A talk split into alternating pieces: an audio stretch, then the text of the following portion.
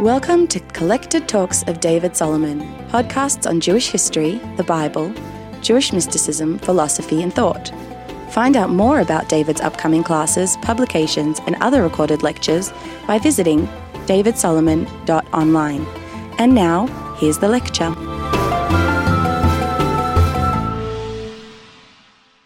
This lecture was delivered last year in 2020 as a Zoom presentation. To watch a recording of the lecture, visit David's YouTube page, details of which you will find via the episode webpage. Go to davidsolomon.online for more information. Uh, good evening, everyone, and uh, welcome to this talk, which I'm very, very honoured to be giving on behalf of the Australian Jewish Medical Federation. And what I wanted to talk about tonight was just a few figures, just three or four figures, maybe three, maybe four, maybe three and a half figures who signify a very, very important contribution or series of contributions that uh, Jewish doctors and Jewish physicians made to the to the modern world, and uh, that is where Jewish history can shed light not only on medicine itself and on the uh, kinds of ways in which medicine is pushed forward, uh, but also on Jewish history and how we come to find ourselves uh, in the world we're in today. And in the last uh, a, a couple of years, I've started using this phrase about the 16th century, uh, where I call it the century of the Jewish woman, because it's incredible just how many amazing and uh, uh, profound stories there are of Jewish women and incredible Jewish women in the 16th century. Uh, but I've also started to realize that it's not just the century of the Jewish woman, it's also the century of the Jewish doctor. And if you throw a stone into the 16th century, it's going to land on an amazing woman or a Jewish doctor. But don't throw stones into the 16th century. They don't like it. They don't like it because they can't throw them back. But unfortunately, there are no women Jewish doctors that we're going to be discussing tonight. There's a whole reason behind why those two don't intersect, but they're parallel. So I'm going to go into, for the next uh, 50 minutes or so, I'm going to go into the 16th century. And we're going to look at some incredible people because my job in Jewish history really. Uh, it's not my day job; it's my night job, and uh, the function of that night job is to just to make sure that people have a minimum level of literacy about any period of Jewish history that might interest them. So when you are sitting around at those fancy medical dinner parties and uh, the topic of Jewish doctors in the 16th century comes up, uh, I feel that these are the figures that you would need to know about, and it just so happens that they make contributions even far beyond the 16th century. At the same time, my greatest fear as an educator or as a speaker is to be uh, talking to an audience that is already fully literate on what I'm going to say, because although it's always good to go over material and revise, I don't want to tell you things you already know and waste your time. So I'm going to have to assume, assume a kind of ground zero and beg forgiveness for those people who are already experts in Jewish doctors of the 16th century. And I'm also going to explain why the 16th century is such an important point, a nexus point in Jewish history generally, but particularly in the history of medicine, as I'm sure some of you are already aware. Now, if we're talking about the 16th century, I'm going to show you something, but don't look too carefully if you're not prepared for this. If you're not prepared for this, because what I'm about to show you, before we talk about Jewish doctors of the 16th century, I need to show you the 16th century from the perspective of Jewish history. Now, some of you who have been to some of my other talks, particularly on the 16th century itself or in other frameworks, uh, will have been conceptually prepared for this, but if you're not, then just take it easy. I'll only have it up there for a couple of seconds. But what I'm about to show you is has not got any Jewish doctors on it. It's just the 16th century in absolute, absolute 10,000 foot altitude overview. And it would look something like this. Now, obviously there are many, many things in the 16th century uh, that happened in the 16th century that are not on this. But uh, if you understand roughly what you're looking at here, then you will know how many of the conceptual themes uh, within the 16th century merge. And uh, what I would highlight to you really uh, is this. Is, is, is this pink box here, Salonika. This is a chart I did not make for this talk. This is a chart for a different talk. It's for a talk uh, where I have to give an overview of the 16th century in 15 minutes. But uh, you would look at Salonika here and you'll look at the rise of uh, Sultan Suleiman, the Magnificent, those are events that are Donna Grazia. Those are things that are going to interest us. But that's the 16th century. It's got a project of redemption going on, and most importantly, it is a century from the Jewish perspective that emerges in tremendous turmoil. I don't need to remind you that at the end of the 15th century, all of the Jews were expelled uh, from Spain and Portugal. In the Gerush Sfarad, the great expulsion that spilled hundreds of thousands of Jews across the rest of uh, the Mediterranean communities throughout Europe and changed the face of the Jewish world forever. Uh, and out of that turmoil came some extraordinary things. And I'm going to talk about uh, three or four individuals who, I keep saying three or four, but you would think that by now I would have made my mind up. I'm going to talk about four, but maybe one of them I'll talk a little bit more briefly three or four individuals who, as a result of that tremendous turmoil, and I say this with full awareness that we live in a tumultuous age right now. I mean, right now, obviously. Um, those of us who are in Melbourne uh, feel that all too acutely. Uh, apparently, you know, I mean, there's 30, 40,000 people at the Eagles game in Perth right now who are not feeling it, but in Melbourne we still feel the, uh, the, the, the tumultuous nature of our, of our age. And we realize that in all of these challenges, as I'm sure as medical professionals you tell yourselves and your patients, that in all challenges there are opportunities. And that is precisely what we see. Another reason why I wanted to talk about the 16th century is having made the modern world uh, and to highlight some of that. We could have gone into Jewish doctors of any century. I had to pick one, but I thought the 16th was excellent. And the first person I'm going to talk about. Uh, and I, am laughing because I'm looking at faces, and I'm reading faces maybe differently. You see, when I look at all these faces in front of me, what I'm reading is a whole lot of people looking at me like, you're not serious. This is like the 80th lecture we've had on Jewish doctors of the 16th century. Please do not give us that again.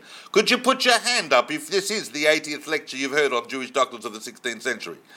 Okay, good. Well, then we won't have to do a basic literary test on that, but the first person I want to talk about is possibly the most famous within Jewish history of this period, of the doctors we're going to look at. And I say within Jewish history because he's not the most famous on a world level, but probably the most famous uh, and, and fleshed out figure that we know of historically. A lot has been written about him, he left a lot of records, and I'm talking about uh, Moshe Hamon. And uh, put your hand up. Uh, don't Google anything. Put your hand up if you are familiar with who Moshe Hamon is. Oh, well, I don't see everybody's uh, thing in front of me, just probably about 30 or so screens I can see, and no one's put their hand up. So, based on that, I'll keep going. Because Moshe Hamon is an individual whose life, not a, I mean, not only is it someone we should know about, but whose life totally reflects some, something incredible. Uh, and uh, we, ha- we even have a picture of Moshe Hamon, but I'm not going to show that to you yet. Uh, I'm going to tell you that Moshe Hamon was the personal physician of Sultan Suleiman. It's not a fact that's often known that Suleiman the Magnificent had a Jewish doctor and a Jewish private physician. But the fact that Moshe Hamon held that position was itself remarkable, a testament to the man and a testament to the times. Uh, but the first thing we want to know about any of our Jewish doctors is where were they born, and more importantly, where did they study medicine? And we're going to see that, in fact, uh, that story begins already uh, a uh, hundred years earlier, because some of you may know that uh, really our story starts in the 15th century. Because in the 15th century in Europe, it's in Christian Europe, not so much in Spain, but more in Central and Western, Western and Central Europe, some conditions for Jews were starting to lighten up. I mean, we're not talking equal rights, we're not talking anything, but there were there was a recurring interest that was growing as the 15th century was going on in things Jewish. There was a kind of a grudging recognition, especially after the turmoil of the 14th century the Black Plague and so on. But in the 15th century, a lot of people were coming, and especially with the Renaissance and the rise of the humanities, people were starting to think that maybe Jews were human beings. And by the end of the 15th century, there was even a view, and a strong view sweeping across uh, Europe, that the Jews may in fact have been custodians of an ancient wisdom that we should be accessing. And this is going to spill out in a great many ways. But in relation to uh, Jewish doctors, what we find in the 15th century is we start finding some Jewish physicians, and Jews have always had physicians for their own communities, but no one previously would have thought of hiring a Jewish doctor for the royal family in Europe. That would have been anathema. But in 1409, Padua University, in a place called Padua in Italy, about 50 miles from Venice, decided to open up its faculty of medicine for Jews in recognition of the fact that uh, Jewish communities needed uh, doctors, and these doctors need to be properly trained in some form, uh, and also because uh, wealthy middle class Jewish families in Europe, there were some, were willing to pay good money for one of their sons to go and study at Padua, and because at the end of the day, people started hearing that Jews made good doctors. One of the reasons why uh, people started hearing that is because Jews were going around telling them.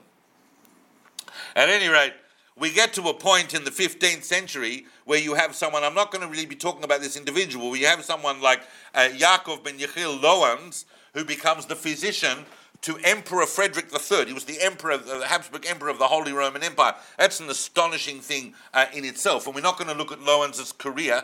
What's amazing about Loans, and here we have to realize that there's more to being a physician than just knowing how to diagnose and heal. If you're a physician at any time, but certainly in the 16th century, you're going to use your position uh, of tremendous closeness, physical closeness to the ruler to work on behalf of Jewish communities. And that's the pattern that people like Loans were establishing in the 15th century as they rose to these positions of prominence within courts. But even more astonishing is that Loans taught Johannes Reuchlin, and I've spoken about Reuchlin elsewhere, and don't get confused.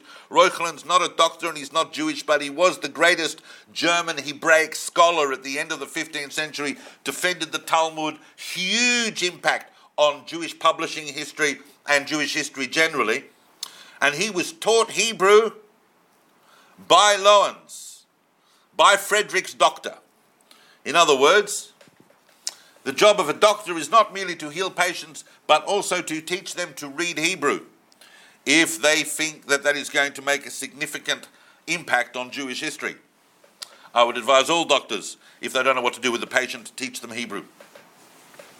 However, I want to move to the uh, 16th because what we're starting to see is the turmoil of Jews spilling out of uh, Spain.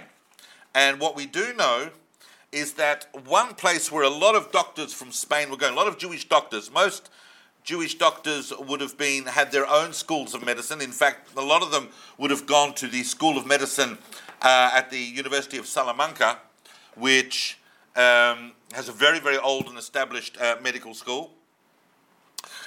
Uh, but when Jews started coming out of Spain, they had to go wherever they could find a place to go. And most doctors ended up in Salonika. Salonika was one of the economic development zones that the Ottoman Empire set up to ship Jews off to.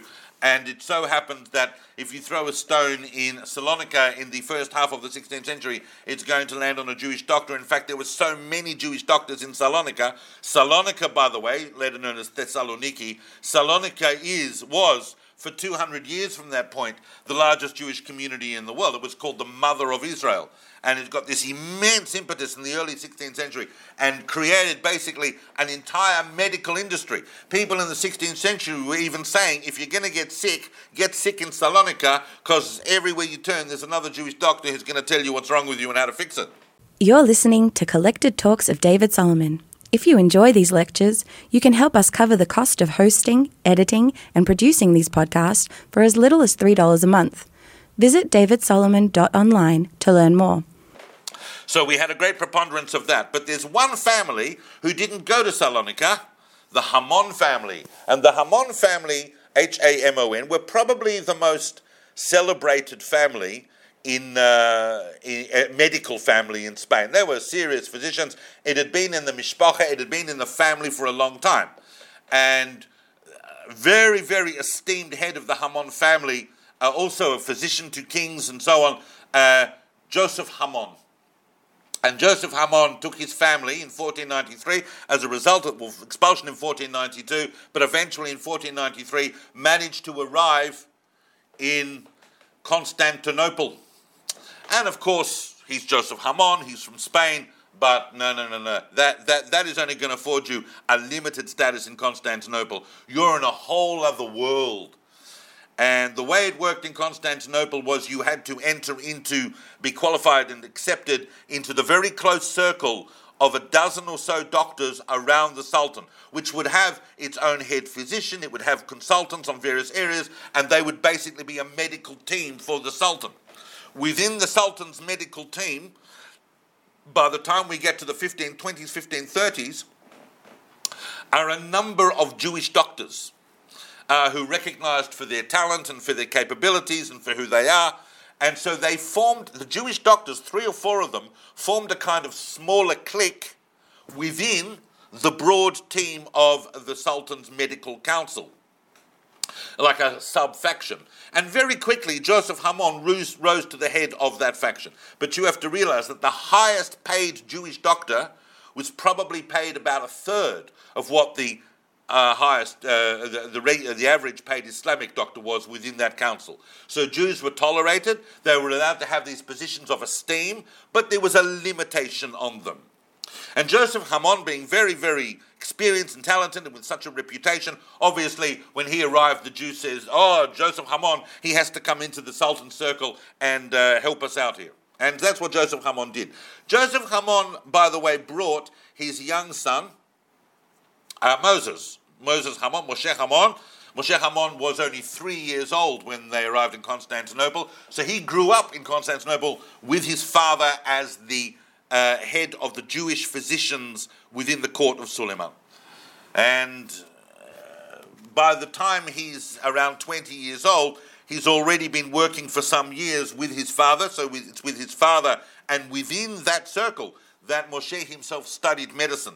Everything was hands on. I imagine that he might have done a bit of theory, but there weren't many theoretical medical schools in Constantinople that Hamon would have been able to attend. So everything would have been done via basically his father, which was fine. Uh, but Moshe Hamon had time on his hands as a young man, around 20 years old, and it's fascinating how different subjects intersect because I've been working recently in my day job on a very, very early printed Kabbalistic book from Constantinople in 1510, and it would appear that Moshe Hamon was part of a circle of young men who were interested in establishing a printing press in Constantinople. Listen to that 1510.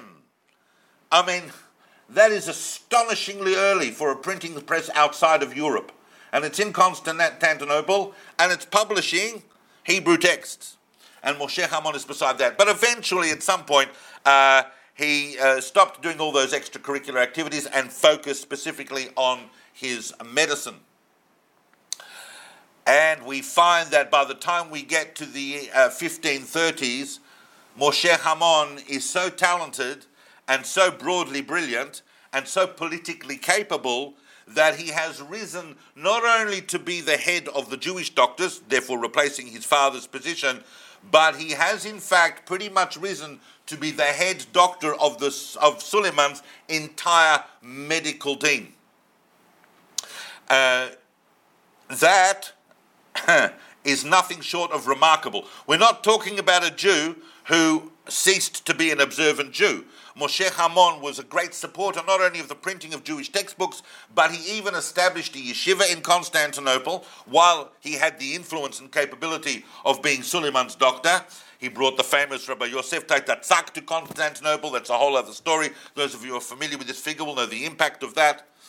And really importantly, he is responsible pretty much for having got Donna Grazia and her daughter out of Venice under the pressure of the Inquisition by having Suleiman write personally to the elders of Venice to allow her to emigrate to Constantinople. Thus, in a sense, virtually and Joseph Nasi changing the face of Jewish history forever. For those of you who are familiar with the circumstances of how the weight of, of the Jewish world shifted in the 16th century as a result of people like Donna Grazia Mendes. And Hamon had a direct hand in that as a personal physician of the Sultan. And so when we're looking at him, and I know it's not terribly specifically medical, there will be in a moment, but uh, just in terms of doctors and their political influence is really what I'm looking at now. But they have an incredible du- enduring effect. Probably the most famous enduring effect of Moshe Hamon's career with the with Sultan Suleiman was the fact that uh, there was a blood libel. I mean, uh, make no mistake. Do you, do, do you understand who Sultan Suleiman is? Yeah, you know who I'm talking about. He's the Suleiman the Magnificent. So he's the one who built the walls around Jerusalem. When you go to Jerusalem today and the walls of the city, they were built by Suleiman. And if Suleiman has a dream, as a legend would have it, that he was told that he had to build this, these walls, who do you think would have been the first person he would have related that dream to?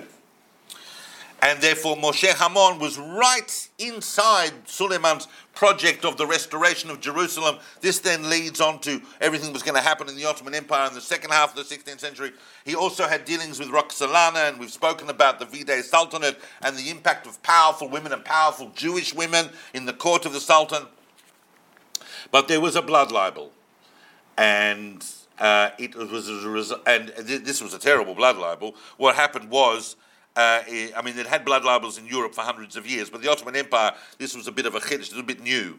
And in a place called Amasya in uh, northwest Turkey, I believe, and there was a blood libel. And the problem with this is that the town authorities rounded up some Jews who they blamed, trialed them, and executed them with no evidence. And uh, whilst that was terrible enough, about a year later, the guy that they were accused of killing walked into town and uh, therefore proving that the entire fiasco uh, had been a tremendous travesty of justice that went all the way up to the Sultan, and it was Moshe Hamon whose tremendous influence in this particular case caused Sultan Suleiman to issue a promulgation on behalf of the Ottoman Empire that the fundamental assumption of all blood libels is that they are false and that anybody who wants to try any Jew for a blood libel, it has to be tried in the capital by the royal court. The implication being that the Sultan, the Ottoman authorities were fully aware that the blood libel is a political accusation. In Europe, they were still able to delude themselves it was a theological accusation, but it, the Ottomans were aware it's always political, and therefore it's usually based on lack of evidence.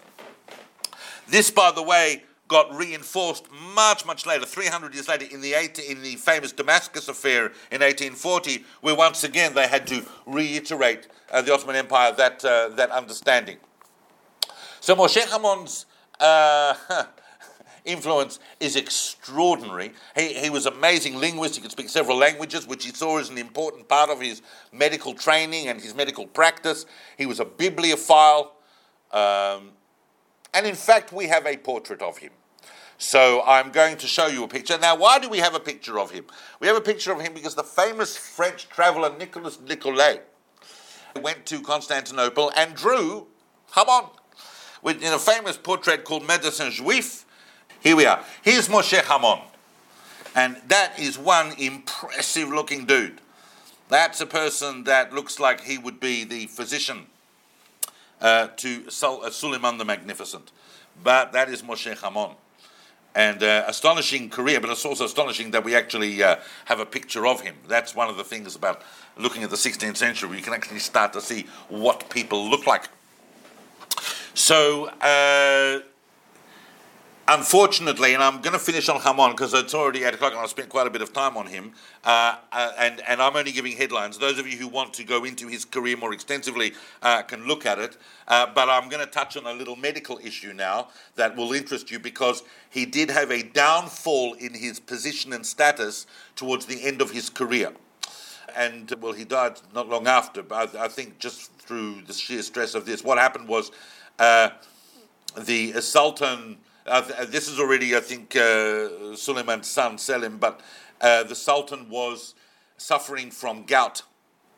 Now, we know, I mean, you know, we know, you know, that gout uh, has been around for a long time. So it's not something that was misdiagnosed, but uh, Hamon was coming up with this treatment. And what he was doing was he was uh, massaging opium on the Sultan's legs which obviously had the effect of dulling the pain, but it wasn't curing it. And it so happened that a, another doctor from Germany was visiting through Constantinople, and the Sultan was advised to seek a consultation from this doctor. And this doctor said that uh, Dr. Hamon's been putting opium on your legs. Uh, that might dull the pain in the short term, but it's going to have damaging long term consequences ergo you're going to be an opium addict, it's going to have uh, long term consequences, and therefore he went to a totally different uh, method of, of treatment and eventually cured the Sultan of gout. Uh, that caused Hamon's status after uh, several decades of an incredibly illustrious and unassailable career where he was identified with everything that you could know about medicine. He unfortunately ended his career in, in conditions that, that, that, that weren't uh, so illustrious. I mean, it's not like he went broke, but uh, for him, that was a, that was not a way he wanted to end. That's how we understand. There are some conflicting historical uh, perspectives on that, but that I think is basically seems to be what happened. But I'm going to move on from oh, and uh, uh no, no, no. I'm just uh, give one more thing on Hamon because uh, Hamon was this amazing bibliophile. So his copy of uh, Pedanius Dioscorides, De Materia Medica, which is one of the most famous books that came out of the, uh, survived through the Middle Ages of ancient world medicine. And in fact, the most famous copy of that was owned by Moshe Hamon. It's in Austria now. How it got to Austria is a whole story in itself. And he also left a treatise on dentistry that also became a classic of Ottoman dentistry for a long, long time. So Moshe Hamon's legacy was not simply in his political influence, but also deeply in his ability to uh, get in touch, I mean, get into the uh, details of the new science of medicine as it was excitingly being developed in the 16th century. The 16th century is the century where people are kind of, you know, breaking off the shackles of the intellectual and spiritual paradigms of the Middle Ages. And so medicine was undergoing a revival in many, many ways. And his son Joseph took over after him. So that's Moshe Hamon's the first figure I want to talk about, and comes directly from the Spanish expulsion. Now I'm going to talk about someone else. And I'm hoping that some of you might have heard of this person. But I'm still going to talk about them. Now, you tell me, who's this? who's that? Who's that? Now, don't, don't, don't Google anything. Just who's that? First of all, let me tell you that the building behind him is the Institute of Hygiene and Tropical Medicine in Lisbon.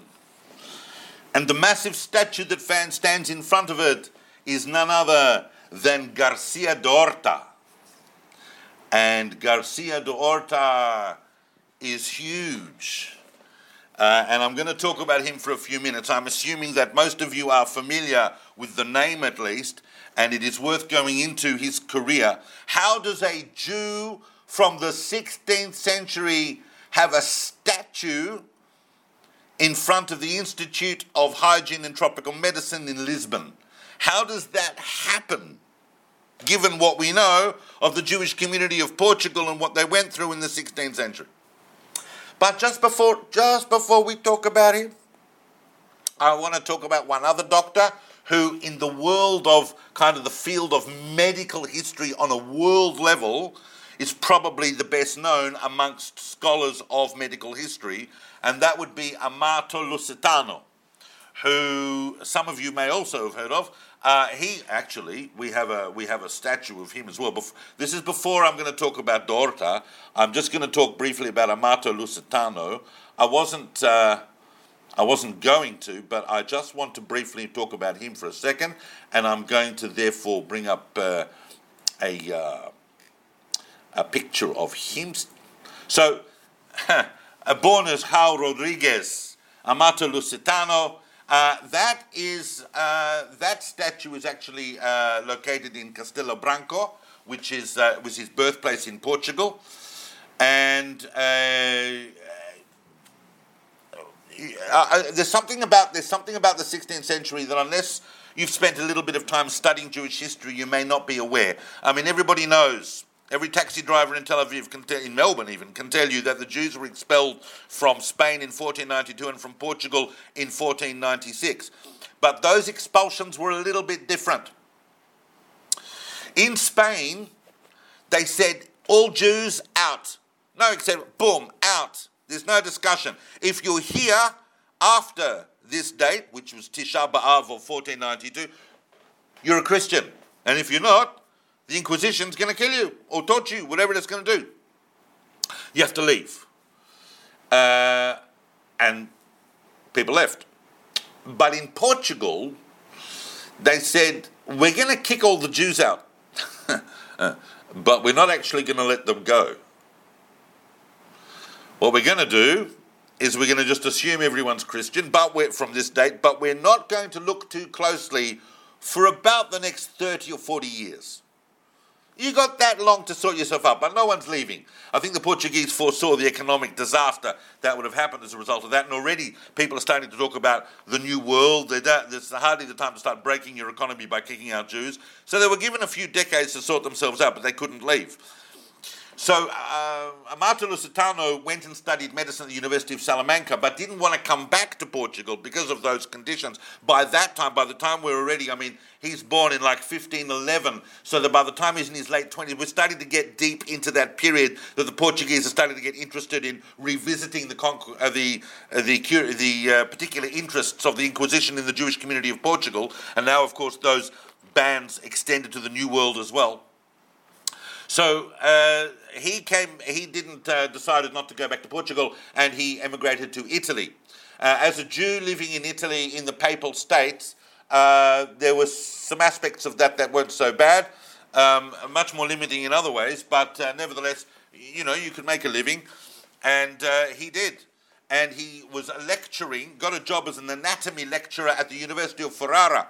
And Amato Lusitano's famous session where he did. Now, now there, there, were differences in the medical schools because the medical schools in Italy tended to be more theoretical, and the medical schools in uh, west, uh, further west, and also in Spain tended to be more hands-on. So when Lusitano did a dissection, he didn't just do one cadaver; he did twelve in one session, and people there were amazed. But in the course of which he demonstrated the existence of the valves of the heart, which is no small contribution to the development of anatomy in the 16th century, I can tell you. So, phenomenal contribution. Eventually, he had to flee and made his way to the Ottoman Empire eventually uh, because uh, the Inquisition started cranking up in Italy as the 16th century was going on, different popes, different ideas. Uh, and uh, that's a separate uh, subject, you know, how we went from Clement VII through to Paul III, then Paul IV, and all of the uh, nastiness that was happening around Ancona, which, by the way, of course, the international boycott of Dona Gracia Mendes that was effected by the influence of Moshe Hamon, so everything is interconnected. But I just wanted to talk briefly about Lusitano because for some people he's actually the most famous Jewish doctor of the 16th century, but not one I'm going into detail right now. I want to come back to Garcia de Orta. And, Garcia, and why his statue is in front of the Institute of Hygiene and Tropical Medicine in Lisbon. Because Garcia de Orta also studied medicine at the University of Salamanca. Brilliant, brilliant young man. And brilliant because he had an incredible breadth of interest, not only in medicine itself, but all things pertaining to medicine, including not just anatomy, but botany and zoology and all of the different facets of the medical field and what could contribute towards it. And he eventually rose to a position where he was invited by John III of Portugal. Now, those of you familiar with uh, history, Jewish history, and history of the early uh, first decades of the 16th century will know that John III of Portugal uh, was a complex figure, but nevertheless, D'Orta became his physician. Now, D'Orta, by virtue of having been born in Portugal, was born in Portugal around 1501, by virtue of having been born in Portugal, he was effectively Christian in name as far as the government was concerned because everybody in Portugal was a Christian. But the reality was he was a Jew and he was still observing Jewish law at home. He had the fortune of growing up in those first two or three decades before the Inquisition started looking at Jewish communities. So everybody knew that Jews were, you know, keeping Shabbat and keeping kosher and eating gefilte fish. Well, they weren't. They weren't eating gefilte fish in Spain. I only said that as a joke, not to confuse you. But that they were keeping all those commandments. But as far as the government was concerned, everybody's Christian, so they must be Christian. So there wasn't any obstacle to him unless he was to run around the streets going, oh, I keep the laws of Moses, there wasn't any obstacle to him to becoming the royal physician. But he didn't like it. And as the 1530s come, and as the Inquisition starts cranking up, he hot foots it out of Portugal. Now, how do you hot foot it out of Portugal? If you're the royal physician, how are you going to get out of Portugal? Because uh, John III might want to know where you've gone. And also, uh, it's not easy for Jews, and especially Jews who are actually pretending to be Christians, to go. So he hops it out with this individual. And I'm going to show you this person because uh, this is this is someone that becomes uh, Garcia D'Orta's friend and a very important individual in the context of his career. Some of you may recognize him. I mean, really, I mean, really. When you look at that, you realize that everything in men's fashion since the early 16th century has just gone downhill. Why can't, why can't we dress like that anymore? That, of course, is Martim de Souza. And de Souza was going to go and become the first Portuguese governor of India. And D'Orta joined him. De Souza had already led the main kind of first um, Portuguese expedition into mainland Brazil, already a huge figure. So he was appointed governor of India. And D'Orta said, You know what? I'm going with De Souza to India. And so in the 1530s, he arrives with De Souza in India and he settles in Goa, where he's basically practicing uh, as a Jew. I mean, quietly, because you don't want to make too big a deal about it, because ultimately it's Portuguese territory. As you would know, the world, by the way, I didn't mention this because I assumed people are aware of it. You do know that at the end of the sixth, of the 15th century, Spain and Portugal basically divided up the world. So Spain said, "Oh, we'll take the Americas uh, or North America, whatever, or Central America, whatever. We'll take the Americas." And Portugal said, well, if you're going west in that direction, we're going to go east. So it's the Portuguese who developed all the trade routes from Europe down through Africa and off through to the East Indies. And of course, to to discover those sea routes was a major advance in 16th century travel and communication and shipping, and ultimately trade. And so Garcia D'Orta is sitting in, in India and becomes over the course of the next few decades in just astonishing contribution. The first person really to synthesize Eastern and Western medical traditions. He became the first person to describe the different plants and remedies and herbs that were being exported back to Europe from India that people had never seen before and their use in Indian medicine in India itself. He is the first person ever to have described cholera.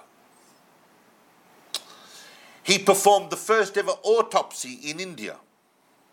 But his massive contribution is his great work, the Colloquios, which is uh, a series of cases and discussions in which allow him to describe what he's seeing, but in terms of the uh, plants and herbs and the sheer botany of India and how it was integrated into its holistic medical system. So he's combining Western and Ayurvedic medicines, but he's also making a huge contribution not only to the sum of knowledge back in Europe in European medicine and world medicine, but also in method.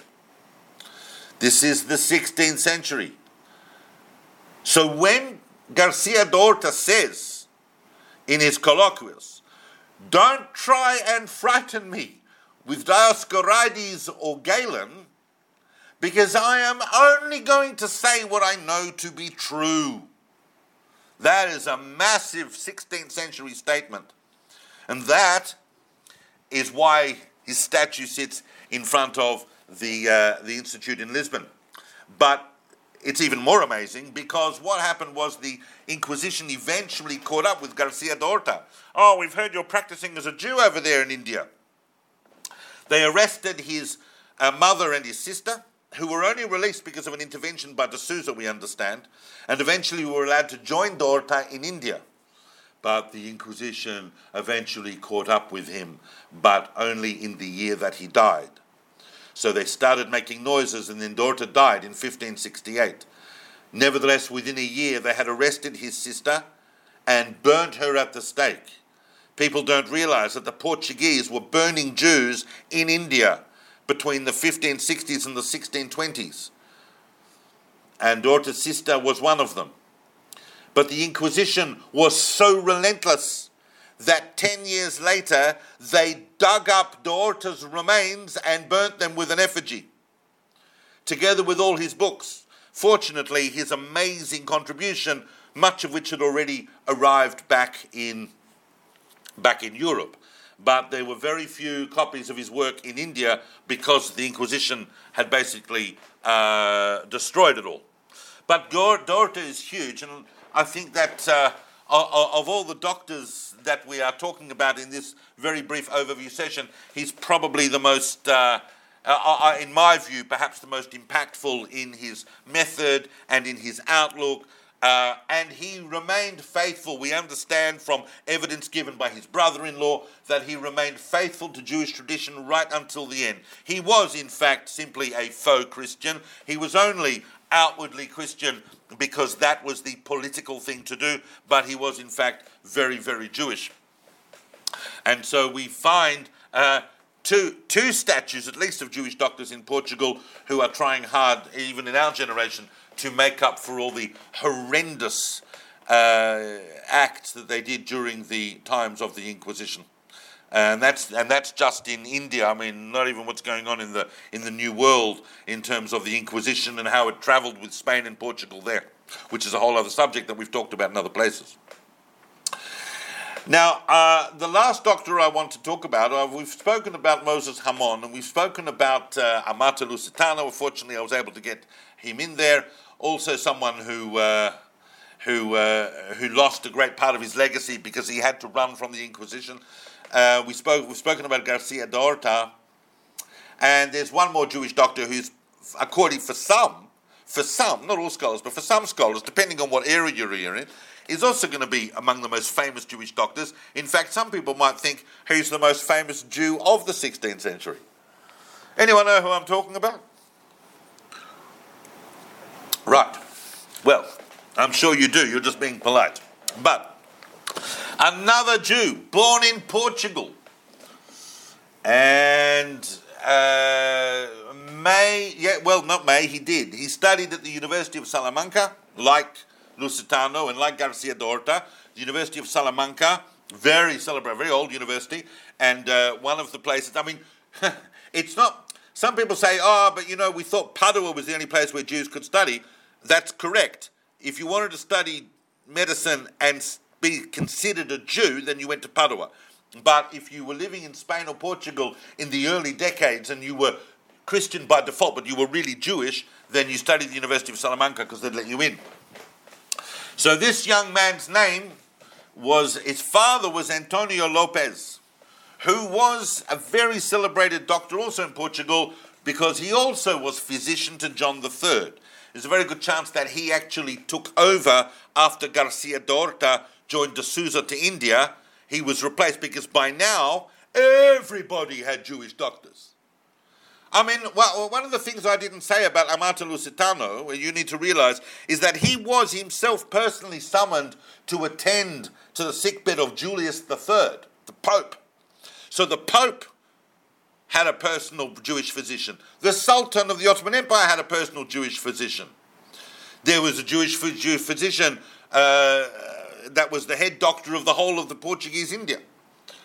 So John III in Portugal had a Jewish physician, and after Garcia de Orta, Antonio Lopez was appointed, and Antonio Lopez had a son called Rodrigo.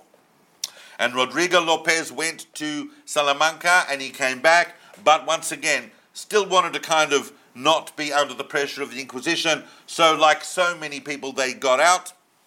Maybe in maybe a little later than some. Maybe he got out more in the 1550s. But he made his way. Whereas some people were making their way to Holland and so on. These are the late people coming out of Portugal, the late waves, the later waves, not the early waves, the later waves, the ones that could. He is the first. I mean, he makes his way to England now, in England, they don't want any Jews, and they don't even want any Catholics. The only way that he's going to be able to stay in England is if he converts to the Church of England and he becomes a Protestant. So here's this Portuguese Jew, rocks up in London in the middle of the 16th century and wants to practice medicine and says, I'm a good boy of the Church of England. But really, I mean, anyway, so he gets a job at St. Bartholomew's and he works with doctors there and he is very impressive. And he's very clever and he's very charismatic, he's very charming, but he's also very, very capable. He's a really good doctor. Clearly, the uh, school at Salamanca must have been absolutely outstanding with the doctors it produced.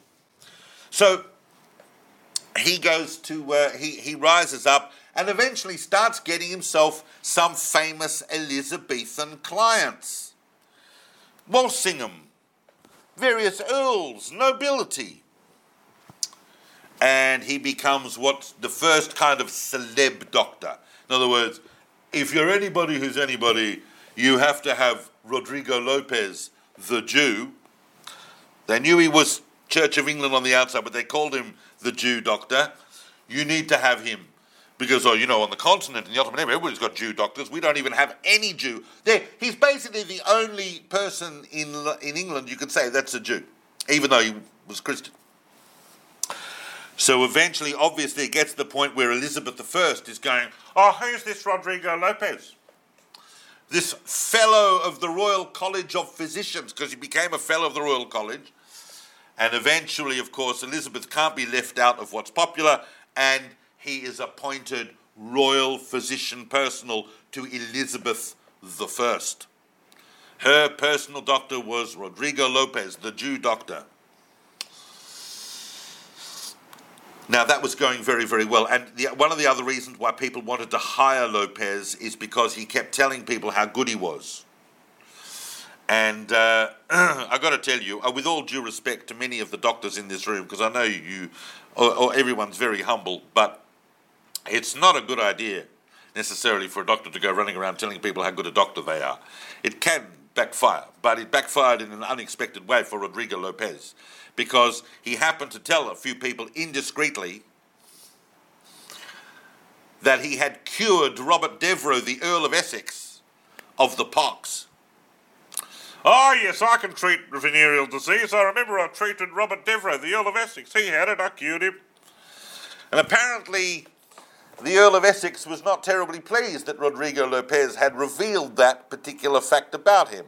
Issues of medical security and of information, uh, in the privacy of information, even in the 16th century, uh, may not have been developed as it was t- is today.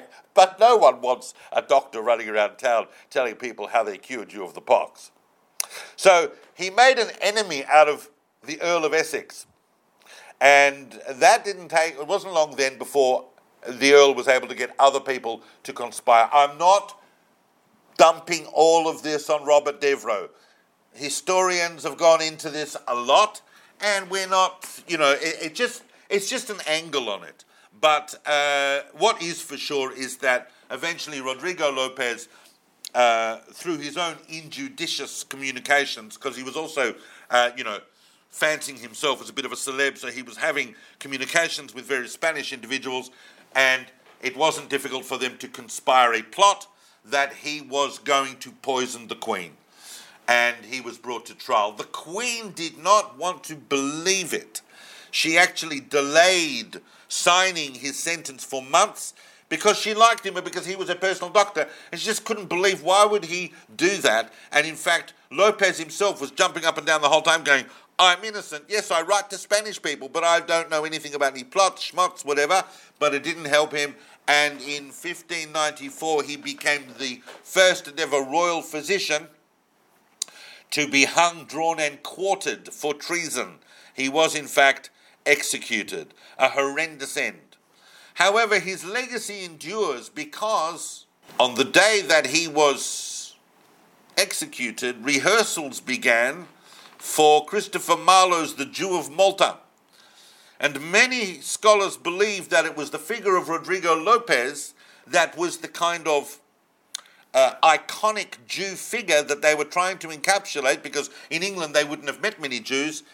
And was not only that icon for Marlowe, but of course ultimately for the most famous Jew of the 16th century, who is in fact a fictional uh, character called the Merchant of Venice, written by Shakespeare.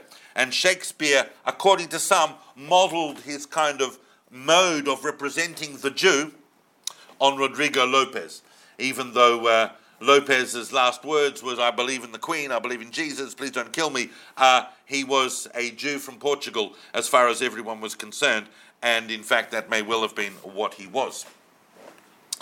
So, uh, I have uh, covered at great height and speed, and uh, once again, headlines only. I'll show you another chart just so that you can uh, see where we ended up. Here are the four physicians that I spoke about. As I said earlier, it's a shame that there's no intersection of the century of Jewish women and the century of Jewish doctors. And bear in mind, there are a lot more doctors that I haven't spoken about, but we only have a certain amount of time. And I wanted to bring to your attention these incredibly important people but perhaps the most important thing to bring to your attention is the fact that we chose the 16th century, but we could have gone into any era and found ways in which Jewish doctors were making contributions to Jewish history in one way or another, and how there is a tremendous intersection between those two fields. And I urge anyone involved in the medical profession who understands how the way in which history can ground meaning in the world and ground our understanding of our identity in the world and where we came from and where we're going, and how periods of turmoil can produce tremendous contributions to world history, then I offer what I've spoken about this evening as an example. There are no questions, and I'm very happy with that. It either means that I've covered every single facet of the topic, or it means that I've been so confusing that no one's understood even enough to be able to ask a question. Um, but if you, uh, but I've just been handed this. Look, I don't plug my own talks. Uh, other people can do that. But I've just been handed this. That if you do want to fill in the pieces of the 16th century, apparently there's a website which has got the collected talks of uh, this person called David Solomon, and uh, that's davidsolomon.online and you'd be able to hear more about the 16th century if that interests you. If women interest you, and women interest all of us, then I, uh, there are uh, other talks, or if there's any other aspect of the 16th or even any other century, um, I'm sure there might be something there for you. But the 16th is a very complicated century. So what we've tried to do is make sense of it, and I'm hoping that uh, it didn't come across as too hectic. But uh, even without that background, I think that the figures we looked at tonight are fascinating in themselves and that they stand alone and would be considerable in whichever period of history they lived in. Thank you for listening. We hope you enjoyed the talk.